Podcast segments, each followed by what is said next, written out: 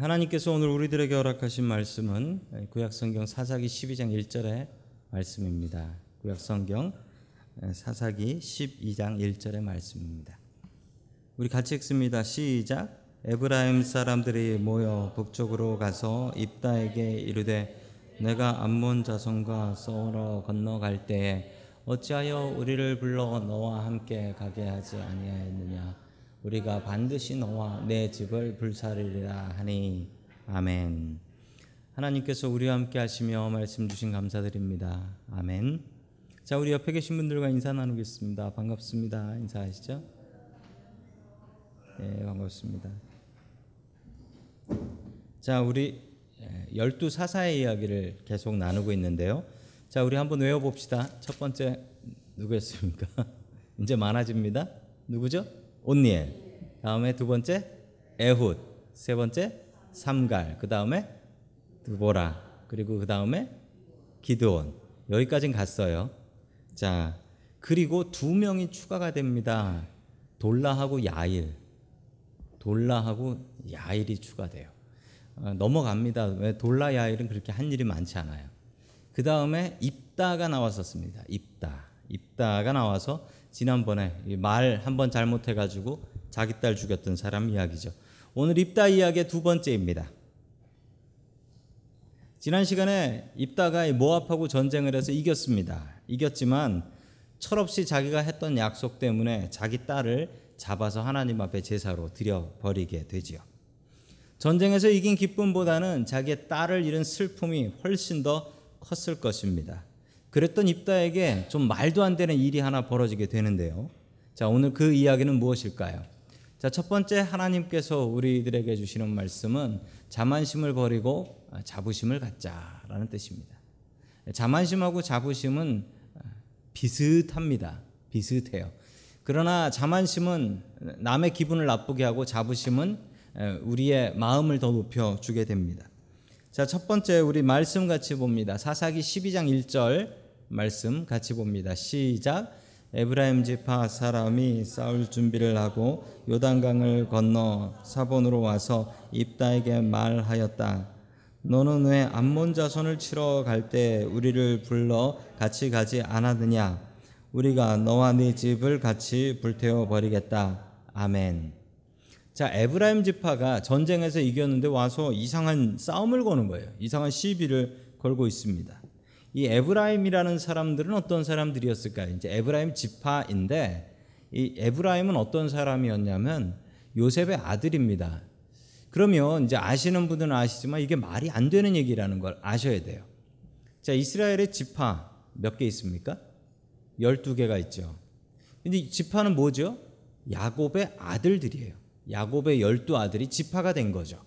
야곱의 열두 아들이 지파가 됐는데 요셉의 아들은 누구래요? 이게 웃겨진잖아요.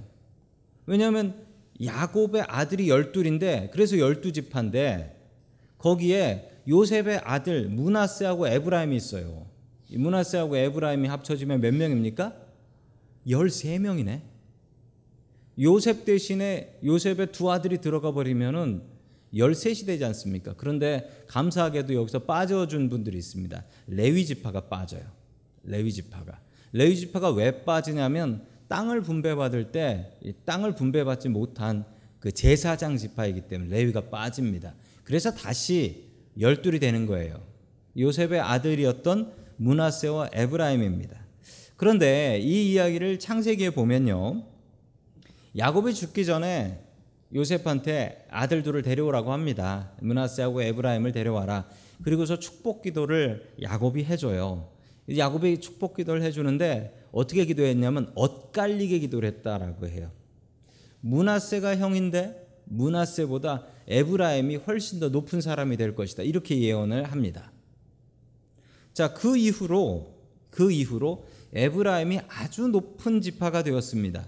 이게 레벨로 따지자면요. 레벨로 따지자면 그 삼촌 작은 아버지하고 조카입니다.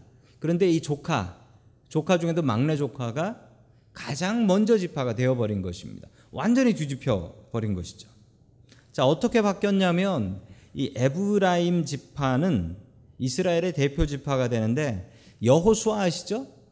가나안 땅에 들어올 때 가나안 땅을 정복 전쟁했던 지도자 여호수아가 에브라임 지파입니다. 자, 그 덕분에 가나안 땅에 들어온 뒤에도 성막 하나님의 법궤가 있는 성막 타버나클이 있는 성막이 있는 이곳을 어디로 세울까 했을 때 이 에브라임 지파가 있었던 실로라는 곳에 실로의 하나님이라고 하죠. 실로라는 곳에 성막이 들어가게 돼요. 에브라임 지파가 주도권을 갖고 이스라엘의 대표 지파 같이 되어 버린 것입니다. 원래 첫째는 르우벤이었습니다. 근데 르우벤 지파에 대해서는 뭐 그다지 나오는 얘기가 없어요. 힘이 없습니다. 오히려 이 에브라임 지파가 이스라엘의 대표 지파인 것처럼 나가게 됩니다. 그래서 에브라임한테는 좀 교만함이 있었던 것 같습니다. 자존심이 넘어서 자만심이 되어버렸던 것 같습니다. 전쟁에서 이기고 온 입다한테 가가지고 하는 얘기가 이제 불만을 표시하는 거죠. 왜 전쟁 나갈 때 우리 안 불렀냐? 왜 전쟁 나갈 때 안 불렀냐? 그러면서 입다를 가족과 함께 태워서 죽이겠다라고 협박을 하고 있는데 이 얘기는 입다의 상처를 지금 찌르고 있는 거예요. 상처를 쑤시고 있는 거예요. 왜냐하면 입다는 얼마 전에 자기의 딸을 제사로 하나님 앞에 태워서 드렸는데 번제물로 그런데 와가지고 하는 말이 입다 너하고 니네 가족도 다 태워 죽일 거다. 이렇게 협박을 하는 겁니다. 남의 상처를 후벼 파는 거지요. 그래서 전쟁이 납니다. 그래서 에브라임은 엄청나게 희생을 당하게 되죠. 우리는 크리스찬이라는 자존심이 있어야 됩니다. 그런데 이 자존심이 넘어서 가지고 자만심이 되면 안 됩니다. 전에 어떤 분이 이런 불평을 하셨습니다. 어떻게 불평을 하셨냐면 교회 다니는 사람들이 이런 얘기를 했대요. 자기한테 뭐라고 했냐면 어, 자기네들은 교회 다니는 사람들은 우리는 하나님의 자녀니까 무슨 죄를 지어도 다 용서받고 천국 간다. 그러나 너는 너희들은 예, 교회를 안 다니기 때문에 너희들은 아무리 깨끗하게 살아도 다 지옥 간다. 이렇게 교만을 떨더랍니다. 이건 자만심이에요. 이러면 안 됩니다. 이 에브라임이 학살을 당해요. 많은 사람들이 죽게 되는데 그 이유는 이 사람들의 마음속에 있었던 교만함 때문이었습니다. 우리의 마음속에도 교만함이 있습니다. 그 교만함 내려놓고 주님을 의지하고 주님 없이는 못 산다라는 마음 갖고 살아갈 수 있길 축원합니다. 아멘. 두 번째 마지막으로 하나님께서 주시는 말씀은 지혜로운 말로 싸움을 피하라라는 말입니다. 지혜로운 말로 싸움을 피하라. 자, 사사기 12장 2절의 말씀을 우리 같이 봅니다. 시작. 그러자 입다가 그들에게 말하였다. 나와 나의 백성이 암몬 자손과 힘겹게 싸울 때 내가 너희를 불렀으나 너희는 나를 그들의 손에서 구하여 주려고 하지 않았다. 아멘. 입다가 대답을 합니다. 분명히 내가 도와달라고 했다. 그런데 너희들이 도와주지 않은 것이다. 싸울 때는 숨어 있다가 싸움 끝나고 나니까 와서 시비를 거는구나. 입다가 많이 화가 났습니다. 입다는 분명히 에브라임에게 전쟁에서 좀 도와달라라고 이야기를 한 것이 분명합니다. 그러나 에브라임은 이것을 무시한 것이 또한 분명합니다. 왜냐하면 이 전쟁을 자기네들이 앞장서서 한 게 아니거든요. 자기네들은 앞장서서 하지 않았습니다. 그래서 같이 참여도 안 했는데 싸움에서 이기고 나니까 이 전쟁에서 이기고 나면은 이 전리품이라는 게 전쟁에서 얻은 것들을 나눠 갖게 되는데 전쟁에 참여하지 않은 사람들은 그것을 나눠 가질 수가 없습니다. 그러니까 에브라임은 화가 났던 거죠. 그래서 와서 시비를 걸고 있는 겁니다. 자, 계속해서 6절 말씀 같이 보겠습니다. 시작. 그에게 시볼렛이라는 말을 발음하게 하였다. 그러나 그가 그 말을 제대로 발음하지 못하고 시볼렛이라고 발음하면 길르아 사람들이 그를 붙들어 요단강 나루토에서 죽였다. 이렇게 하여 그때 죽은 에브라임 사람들의 수는 4만 2천이나 되었다. 아멘. 이런 이야기가 성경에 있었는지도 모르는 분들 계시죠? 참 우습고 슬픈 이야기인데 입다가 에브라임하고 이제 전쟁을 해서 에브라임 사람들을 잡아 죽입니다. 잡아 죽이는데 에브라임 사람들이 똑같이 생겼기 때문에 이게 에브라임인지 아닌지 알 수가 없어서 길르앗 사람들이 어떻게 했냐면 히브리 말로 쉬볼렛이라고 발음을 해보라는 거예요. 그런데 에브라임 사람들은 이 쉬자 발음을 못하고 시라고 한다는 거죠. 시볼렛이라고 하면 이리 와라고 해서 때려 죽였다라는 얘기입니다. 그렇게 사투리를 잘못 써가지고 죽은 사람들이 몇 명이다? 4만 2천 명이다. 이거 뭐 압니다. 우리도 사투리가 있잖아요. 있지 않습니까? 특별히 우리 경상도 분들한테 쌀 한번 해보라고 그러면 경상도 남자들은 살 이러잖아요. 살. 그러면 죽는 거예요. 이런 식으로 해가지고 4만 2천 명을 죽였다는 거예요. 4만 2천 명을. 에브라임 지파는 이후로도 끊임없이 불평을 합니다. 끊임없이. 이스라엘을 두 쪽으로 나눠 가지고 남하고 북으로 나뉘죠. 그 나뉘었을 때 북쪽 지도자 여로보암 에브라임 지파였습니다. 그리고 북쪽 이스라엘 가장 제일 앞장서는 지파 에브라임이었습니다. 오죽하면 북쪽 이스라엘을 닉네임으로 뭐라고 불렀냐면 에브라임이라고 불렀습니다. 성경에 보면 그렇게 나와요. 자기를 장자라고 생각했던 아주 교만한 사람들이었던 것이죠. 그런데 비슷한 사건이 사사기에 또 한 번 더 있었어요. 앞에서. 제가 그냥 슬쩍 넘어갔는데 오늘 같이 하려고. 자, 우리 사사기 8장 1절 말씀 같이 봅니다. 시작. 그때 에브라임 사람들이 기드온에게 말하였다. 장군께서는 미디안과 싸우러 나가실 때 우리를 부르지 않으셨는데 어떻게 이렇게 하실 수 있습니까? 그들이 기드온에게 거세게 항의하니 아멘. 분명히 다른 이야기예요. 다른 사건인데 거의 똑같죠?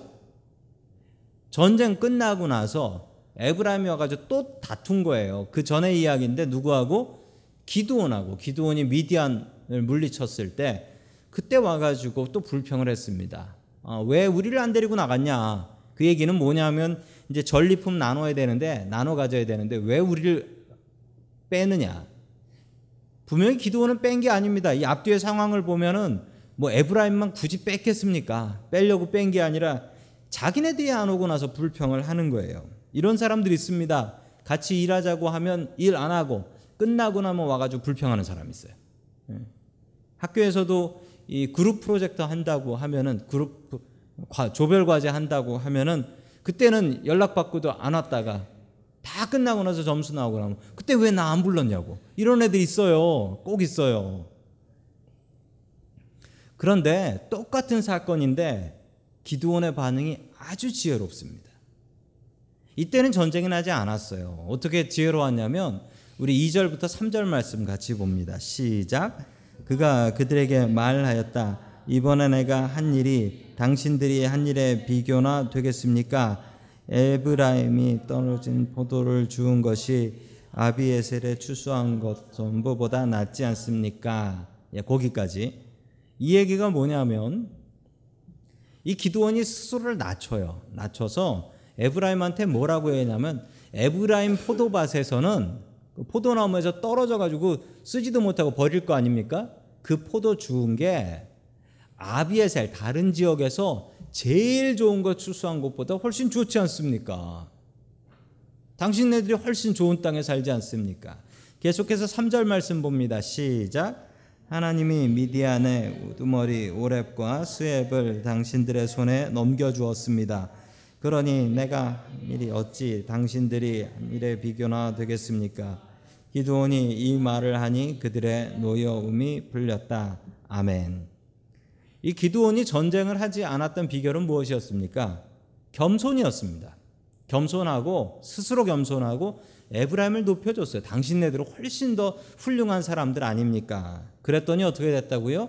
그들의 노여움이 풀렸다. 전쟁을 피할 수 있었다라는 것입니다. 입단은 화가 났죠. 입단은 화가 날 만도 합니다. 자기 딸까지 번제물로 바쳤는데 와가지고 니들도 다 태워 죽인다고 하니 이거 뭐 화날 노릇이죠.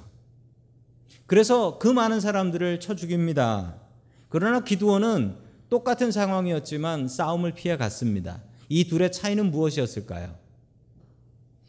말 한마디였습니다. 말 한마디. 아무것도 준 것도 없어요. 그냥 기드원은 말 한마디 이렇게 잘해가지고 전쟁을 피할 수 있었던 것입니다.